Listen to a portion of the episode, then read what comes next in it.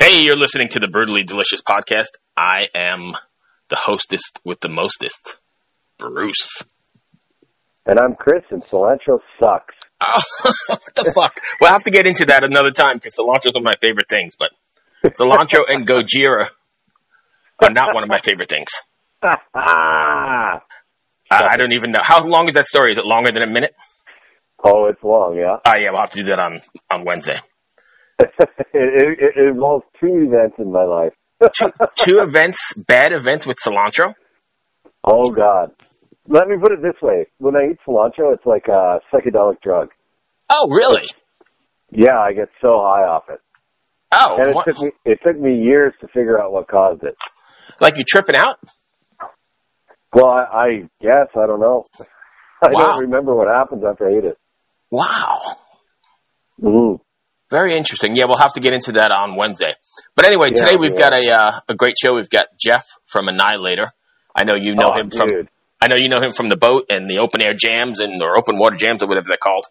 So it'll be great. Oh yeah, and, and Russ, uh, who was on one of our earlier podcasts, a good friend of mine, he used to play bass with Annihilator. yeah. So, so yeah, and um, I can't wait to talk to him. The guy is like probably one of the best metal guitarists out there, and you know possibly even one of the most underrated guitar players in metal. I think so. I think so for sure. Like the new record, the guitars are. I've never heard guitars that tight in my life as I heard on the new record. Yeah, it's really good. So if you want to hang on a second, let's go ahead and get him on the line. Hey, Bruce. Hey, Jeff, how are you? Good. Sorry I'm late. Everything's backed up. No, that's fine. It dropped me right into the middle of your conversation earlier, so I didn't mean if I interrupted it. I'm sorry. no, no, all good. Hey, Chris, are you there? I'm here. Oh, there's my partner, Chris. Hey, How, how you doing, Jeff? Very good. Cool, What man. time is it there? Ten thirty. Well, now ten thirty-five or something. Oh, it's here on the East Coast. Yeah, where are you at? Uh, England. Oh, you're in England today? Jesus. yeah. More, Were you just more in east Vancouver? than you. I'm in Virginia. Uh, yeah, it was just, uh, I think I got Virginia, eh? Yeah. awesome. No, I just uh, went vacation with my family to uh, Vancouver for a few weeks and then uh, hung out uh, at that the famous Bryan Adams Pop Star Studio. So I had a good time there. It was a beautiful city, and I used to live there for 18 years. So uh, it was good seeing friends again and hanging out. But now it's back to uh, cold northern England. yeah. I, I'm the same way. I lived in Vancouver for 20 years, and now I'm in Virginia. It's a bit warmer here than it is Wow. in Vancouver in the summer, but uh, yeah. Yeah, no bet. Yeah, it's it. Vancouver sure has changed. It was a completely different city when I went back last week. Yeah, it's, it's a different place, man. It, it, in the last 20 years, it's completely morphed from what I went when I moved out there when I was 18. I was like, yeah, it's so different. Yeah. But that's cool. Places change. Um, Yeah, I was actually I was actually listening to the record yesterday when um, when it was sent over for us, the pre-release stuff. And um, let me just get my page open here. And the song came on, and it blew my mind away. Psycho Ward.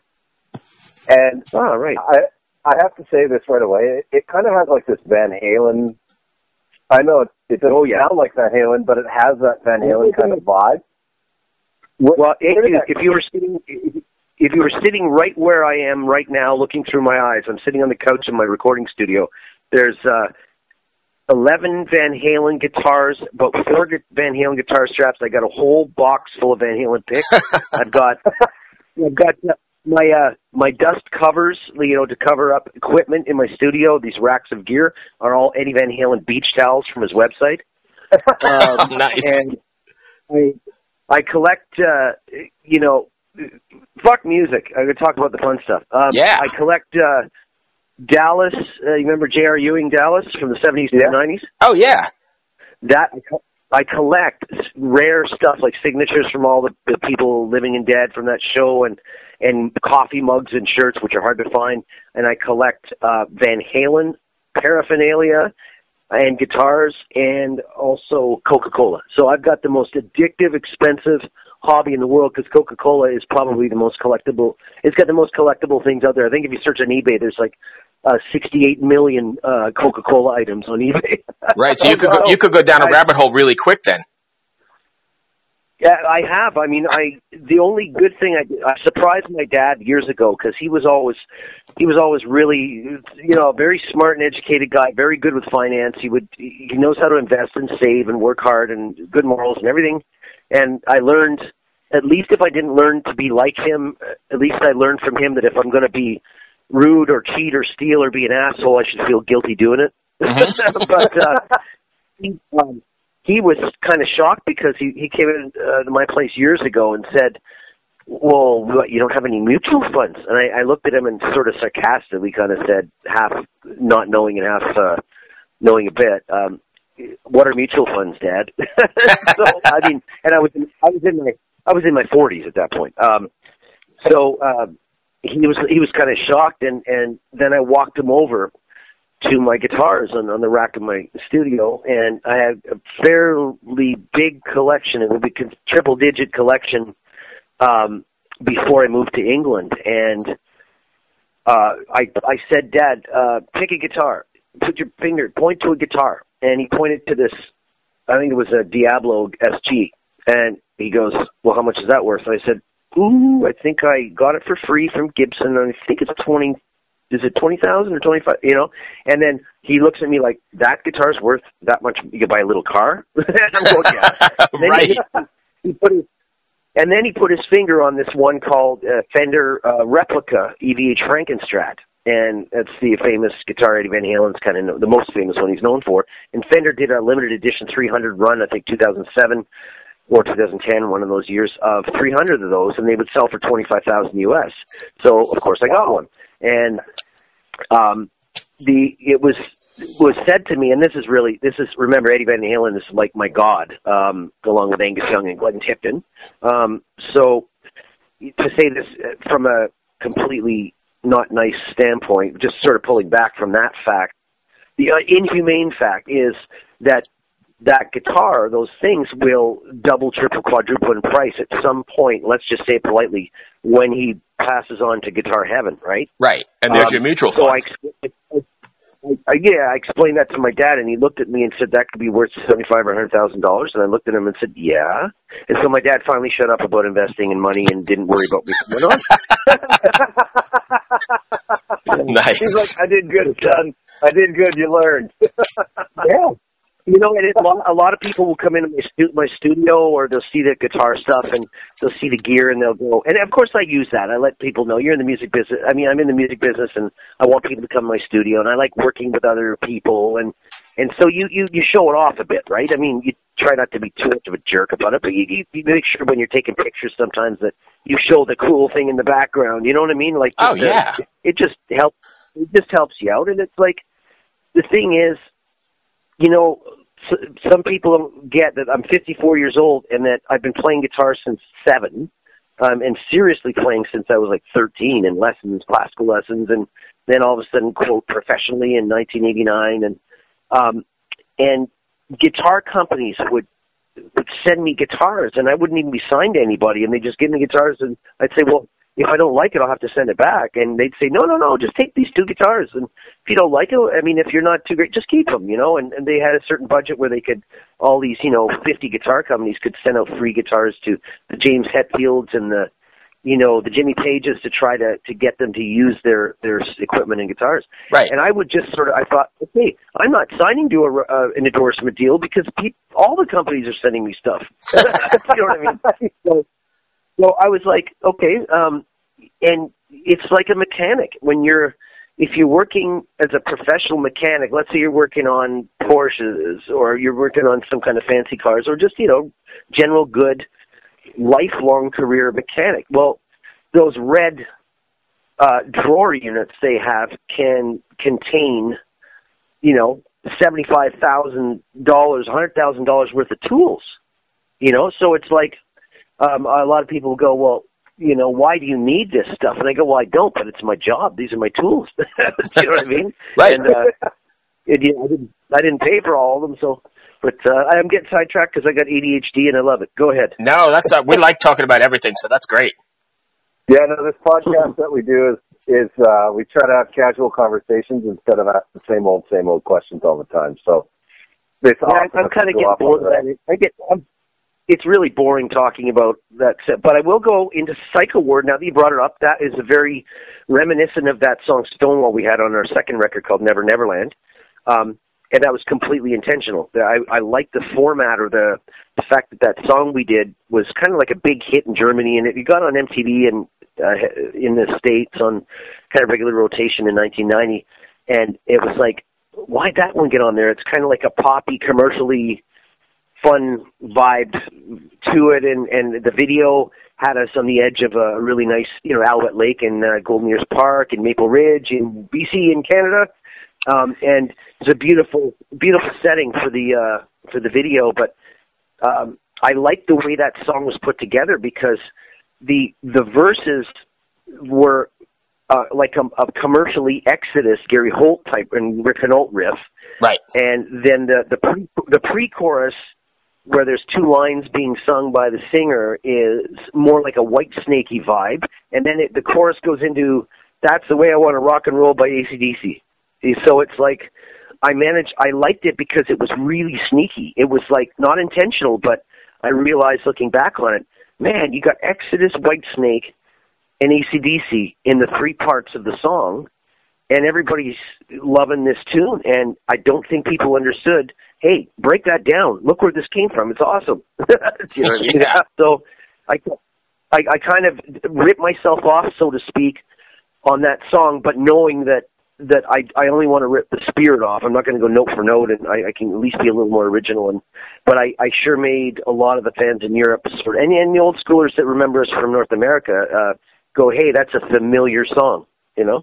Oh, absolutely. Yeah. Well, I only discovered Annihilator um, when I met Russ Bergquist, um, Ah, and and on I didn't actually really get to know Annihilator until I saw you on Seventy Thousand Tons of Metal Yeah, that was me too. Uh, it, right. in in in 2011. So I'm I'm not Yeah. very familiar. Like I remember Alison Hell growing up, obviously. Um, but uh, you know, when I heard Psycho Ward You yesterday, I just what's that?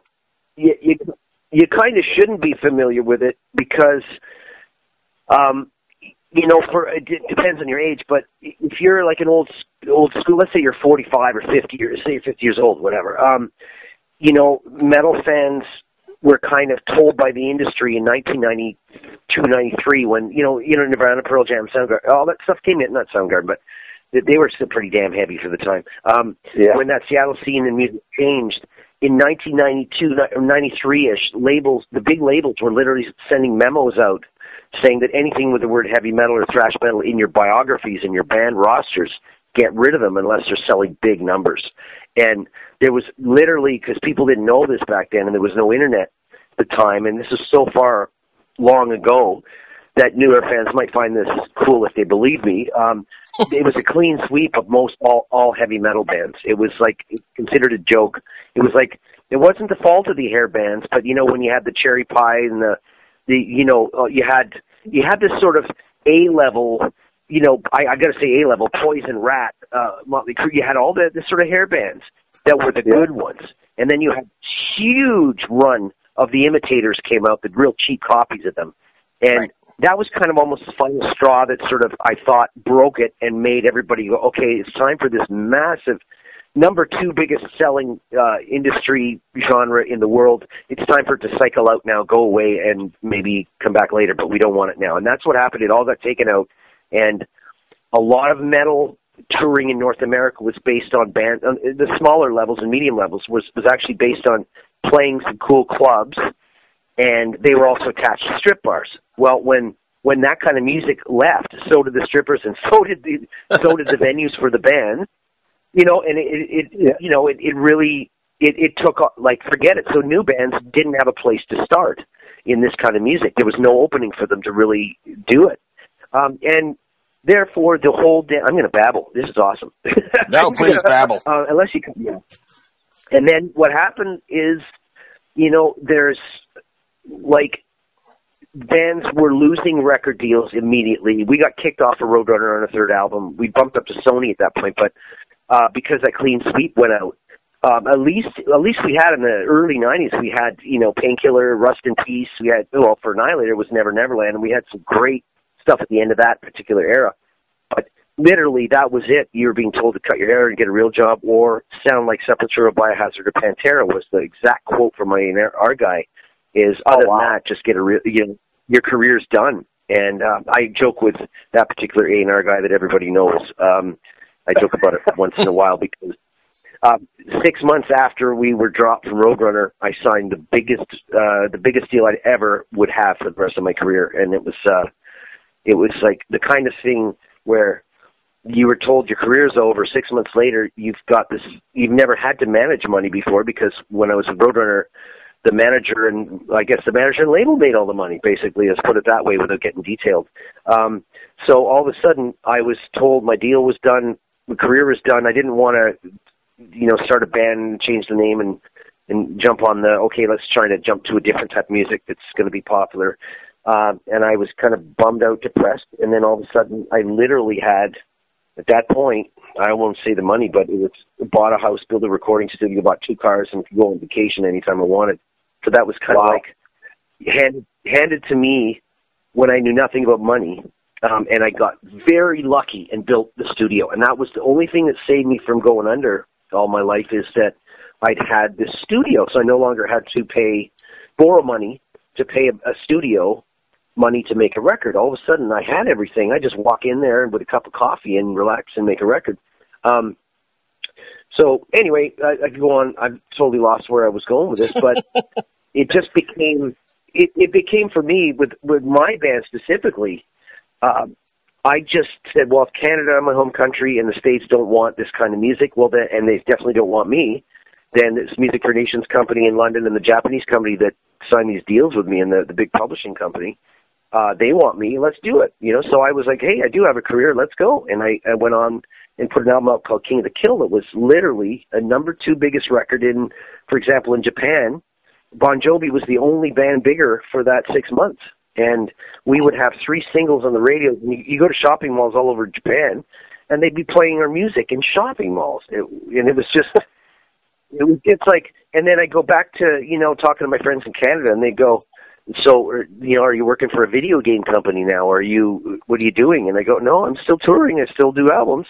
Um, and that's the way it continued for years and years and years. And when I finally wanted, saw metal coming back, I finally said, okay, now it's time to bring Annihilator back because we, we had a lot of, we've been having a lot of success from day one in Europe. Um, I guess, and there's no rush, no pressure, no money issues to, you know, have to get deals just to survive over here. And I thought, okay, a little bit cocky. I came back years ago and thought, okay, I'll just come in and a few of my friends are in some pretty awesome and big bands that offered to take us on tour to give us a restart there and and the labels all turned me down. Every last one of them turned me down and said and for good reason. Uh they said, A, you're not a you're not a new band. Okay. Right. B, you're considered an older band. C, having you quote come back to the United States and Canada would be great if you were previously a huge band, but you're not, and you weren't. We we were we did well for the first two records, but we weren't selling millions. We weren't at the Megadeth la- le- level or the Slayer level. We Right. were we were at the Testament level at that point. Um, so then I it was a, the harsh reality that if you give up on a territory or a continent or whatever it is, and you say, ah, I can go somewhere else and make a living and, and make my music and have fun because they want us over there. Uh, that don't ever expect that they're ever going to open their arms. The industry will, will welcome you back, and that's exactly what happened. And it, fans are going, "Why don't you play here? Why don't you tour here? Why don't you do this? Come on, you got money. Why don't you just go back and get in a couple of vans or a bus and tour?" Well, the fact is, I had two of the big four bands asked me to go and to the states with them so, to help me out, and I, I would jump in for joy, going, "Yes, you know." I'll do it, blah blah blah, and I'd even put my own money in, pay the crew, pay my band, pay for the bus, and you know, you scale down and just just do this to get to get to the fans that still know us there. And literally, the bands and their agents, the bands would come back to me and go, "Listen, I'm sorry, but our manager and our tour agent said unless you have a proper record deal here in the states, we can't take you." Really? Oh, uh, Wow. well, it makes sense. I mean, I could technically go and try myself. To, I would go, and I've done this a few times. You put it out there to get a U.S. tour agency or Canadian tour agency to to pitch a tour. Well, where do you what do you think we're going to be playing? That, that since we don't have a track record there, it's not like some fans would think we're going to walk into these 2,000 seaters and sell out, and everybody's going to know us. You have to be promoted for that to happen. And, Yeah. And in order to, you know, so nobody's going to gamble on a band coming back first time in 30 years, uh, or 20, whatever it would be. And you'd be playing the, the smaller clubs, which there's nothing wrong with. And we do that sometimes in Europe. Sometimes we do it for a free fan show, or there's a couple of countries where we literally play to 400 people, which I know it sounds like a good thing to some people, but we're, we're actually used to playing to a lot of people Right. overseas. So I would get I'd get down and just do this in the states and Canada for just to do it.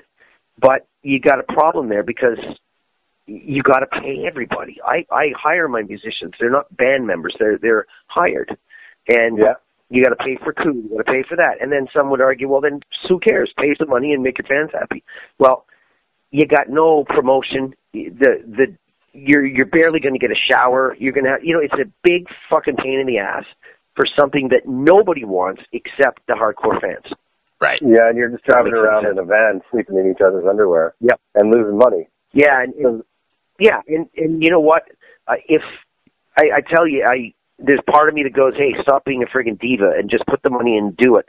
But I I just don't feel that. I just don't feel morally that I should have to plop in fifty to seventy five thousand dollars to either rent two vans or get a cheap tour bus to go down there to play for promoters that are clearly going to rip us off and not promote and not pay. Right. Well, what the hell's the point?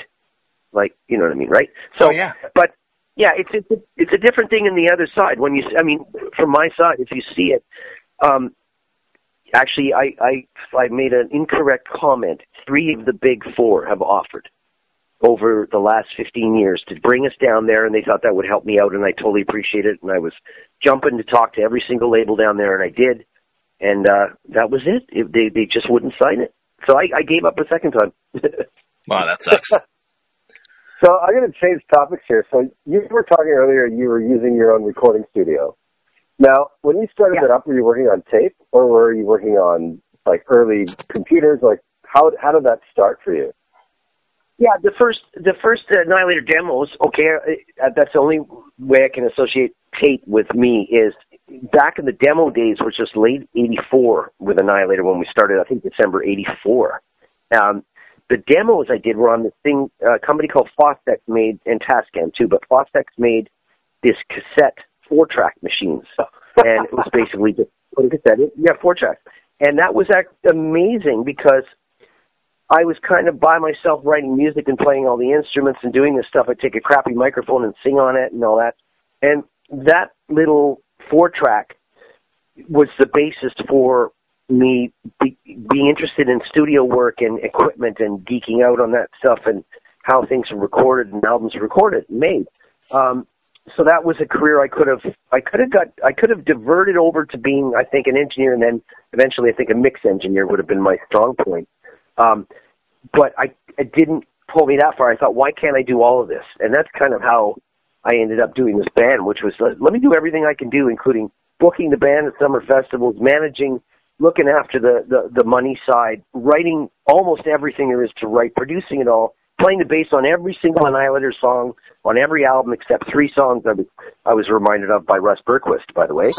Um, Russ, Yeah. remind you of that. yeah, no, no, he did.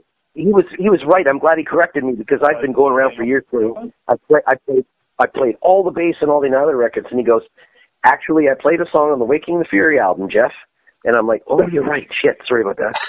you Um, said it. You you actually just said it the exact way he talks. That's awesome. yeah, Canadian, eh? He can talk. oh, it's awesome, isn't it? wow, we didn't even talk about the record once. No, I I brought it up and he just was like, "Fuck this! I don't want to talk about it." Wow, what a nice guy. Oh yeah, such a nice guy. And, like, what an open book. Like, yeah, he told me, fuck off, I'm never getting a record deal again. And then I made so much fucking money, I bought a house, two cars, a fucking recording studio, going on vacation. Fuck that guy. That was great. yeah.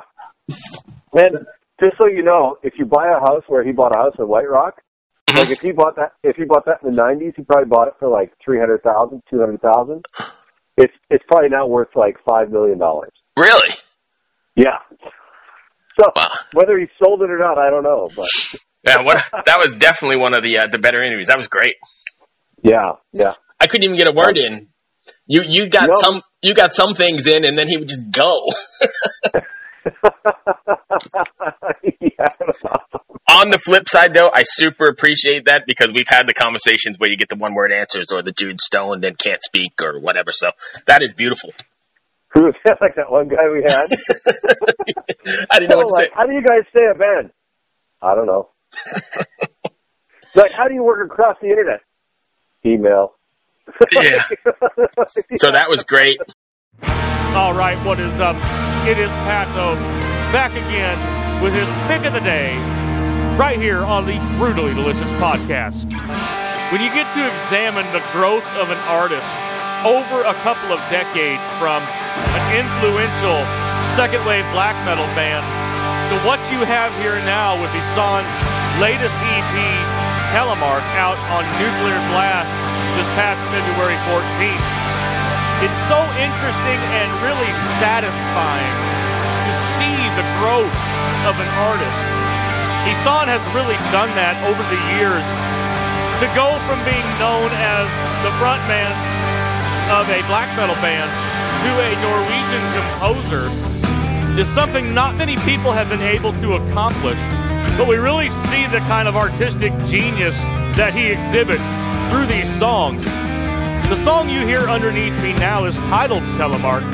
A couple things I noticed right off the bat. There's a lot of dynamics in the song. It's not just straight to the top, hit you in the face for four or five minutes. It takes you on a journey, it tells you a story. There's progressive and folk elements and almost this classic rock sensibility to it. But trust me, it doesn't stay right there. The black metal vocals come in and it truly does become a heavy experience.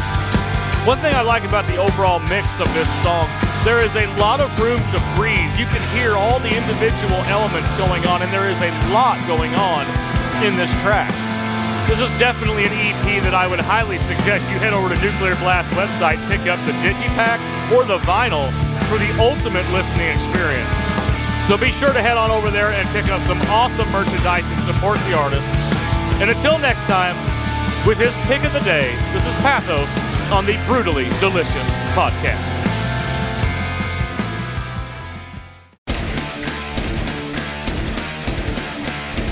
Hey there, I am Johnny Christ from Avenged Sevenfold, and I've got a podcast called Drinks with Johnny you're going to want to check out.